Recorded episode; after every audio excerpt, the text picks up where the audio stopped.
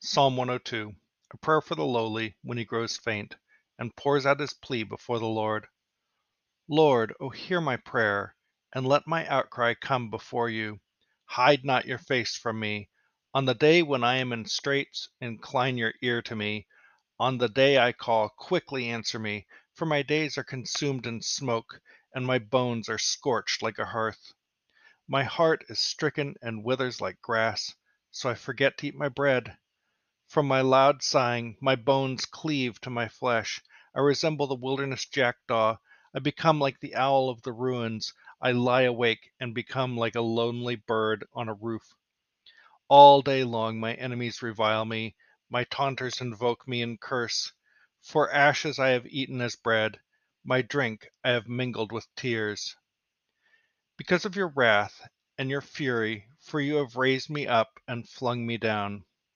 My days inclined like a shadow, and I, like a grass, I withered. And you, Lord, forever enthroned, in your name for all generations. You, may you rise, have mercy on Zion. For it is the hour of to pity her, for the fixed time has come. For your servants cherish her stones, and on her dust they take pity. And the nations will fear the name of the Lord and all the kings of the earth your glory. For the Lord has rebuilt Zion. He has seen in his glory. He has turned to the prayers of the desolate and has not despaired their prayer. Let this be inscribed for generation for a generation to come, that a people yet unborn may praise Yah. For the Lord has gazed down from his holy heights, from heaven to earth he has looked, to hear the groans of the captive, to set loose those doomed to die, that the name of the Lord be counted, recounted in Zion, and his praise in Jerusalem, when peoples gather together and kingdoms to serve the Lord. He humbled my strength on the highway. He cut short my days. I say, O oh my God, do not take me away in the midst of my days. Your years are for all generations. Of old you founded the earth, and the heavens your handiwork. They will perish, and you will yet stand. They will all wear away like a garment. Like clothing, you change them, and they pass away. But you, your, ear, your years never end. The sons of your servant dwell safe, their seed in your presence, unshaken. So Psalm 102 is longer than the Psalms I've been reading recently uh, in this series. Um, it's also really good, and I think the quality of the psalm um, shines through in English and into our culture uh, a little bit better than some of the psalms we've been reading recently. Um, it doesn't rely on uh, the idea of a temple, although that is it is mentioned. Um, um but uh, but rather it's um, imagery that I think um, translates a little bit more uh, cleanly to to our culture. the very first line, a prayer for the lowly when he grows faint and pours out his pleas before the Lord that's actually a line of poetry.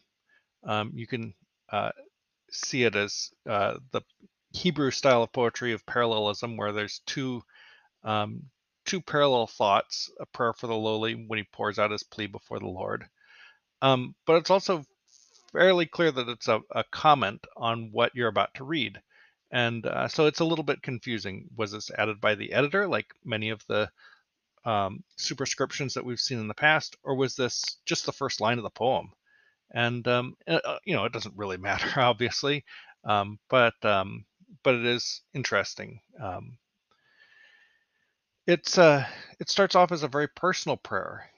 Um, someone who's crying out. Uh, clearly, this person can't sleep. They've got insomnia. Uh, as it happens, I woke up fairly early this morning for no particular reason. I had been thinking about something before I went to bed, and I woke up and was still thinking about it. Um, and uh, a little bit of some something that's um, been bothering me for a couple weeks now, and uh, and trying to work through it, and and feeling some grief and and uh, not settled by any means.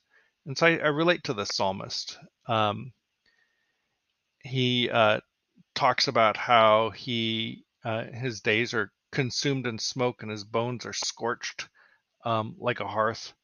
And uh, this is sort of a an idea of his life is just sort of burning away, um, and obviously a, a painful image, uh, an image that evokes sadness uh, and grief. And then uh, talking about being like grass, um, which we've seen a lot in the in the Psalms. Um, but I like the my heart is stricken and withers like grass, so that I forget to eat my bread. Just you know, wasting away um, because of grief, not because he doesn't have um, sustenance, but because he just isn't um, uh, isn't eating because he's in grief. Um, my bones cleave to my flesh, and then it talks about the wilderness jackdaw, which is something an animal we don't or a bird we don't actually know what it is. We can't identify for certain what the Hebrew word means. Um, and then uh, become like the owl of the ruins. My parents have a, a barn owl in their backyard. Uh, I believe it's a barn owl, and it makes a very haunting sound um, just in the middle of the night, and it surprises people who who visit. Uh, what what is that sound? It doesn't sound. It sounds almost human. Um, and then this line really struck me. I lie awake and become like a lonely bird on a roof and uh, we, we have animals that come on a roof. I don't know if we have many birds. I'm sure there are birds that are coming on a roof, um, but but I can hear squirrels and things like that crawling on the roof just above my um, above my bed, and you can easily imagine not being able to sleep, hearing some noises up there. What is that? Oh, it must be a bird that's landed on on my roof. Um, and talking about uh, just all the the things that have been going on. It's a very specific thing about all day long. My enemies revile me, and my taunters invoke invoke me in curse, and just the deep sadness and grief and um, and probably some worry if your enemies are reviling you like this. Uh, what what's going to happen to me? And and on top of all that, we live short days. Uh, again like grass. And then there's this line, "My days inclined like a shadow," which really is uh, a neat sound. You know, you can think about as you get toward, or you know, neat image because as you get towards the end of the day, um, your shadow starts to lengthen and and you know, kind of thin out in a way. Uh, during the middle of the day, your shadow is is um, you know the harsher light, and, and toward the end of the day, it's thinning out and growing length and lengthened. Um, Robert Alter mentions in his commentary that the uh, ancient in ancient Israel they did use um, uh, sundials, so they would have measured the length of the day uh, by the sundial. Um, so all of this stuff, I, I skipped over some bits that I like too. Um, again, this is a longer psalm. Uh, all of it is very personal and makes um, makes a, quite a bit of sense to us. And then it uh, it shifts to um, uh, the psalmist asking um, the Lord to have mercy on Zion. And again, I think this strikes a chord with me because um, right now it feels like our country is falling apart. Uh, the United States is falling apart. Um, I think we've got probably more resilience than that feels at the moment. Um, but uh, but we feel so separated from each other.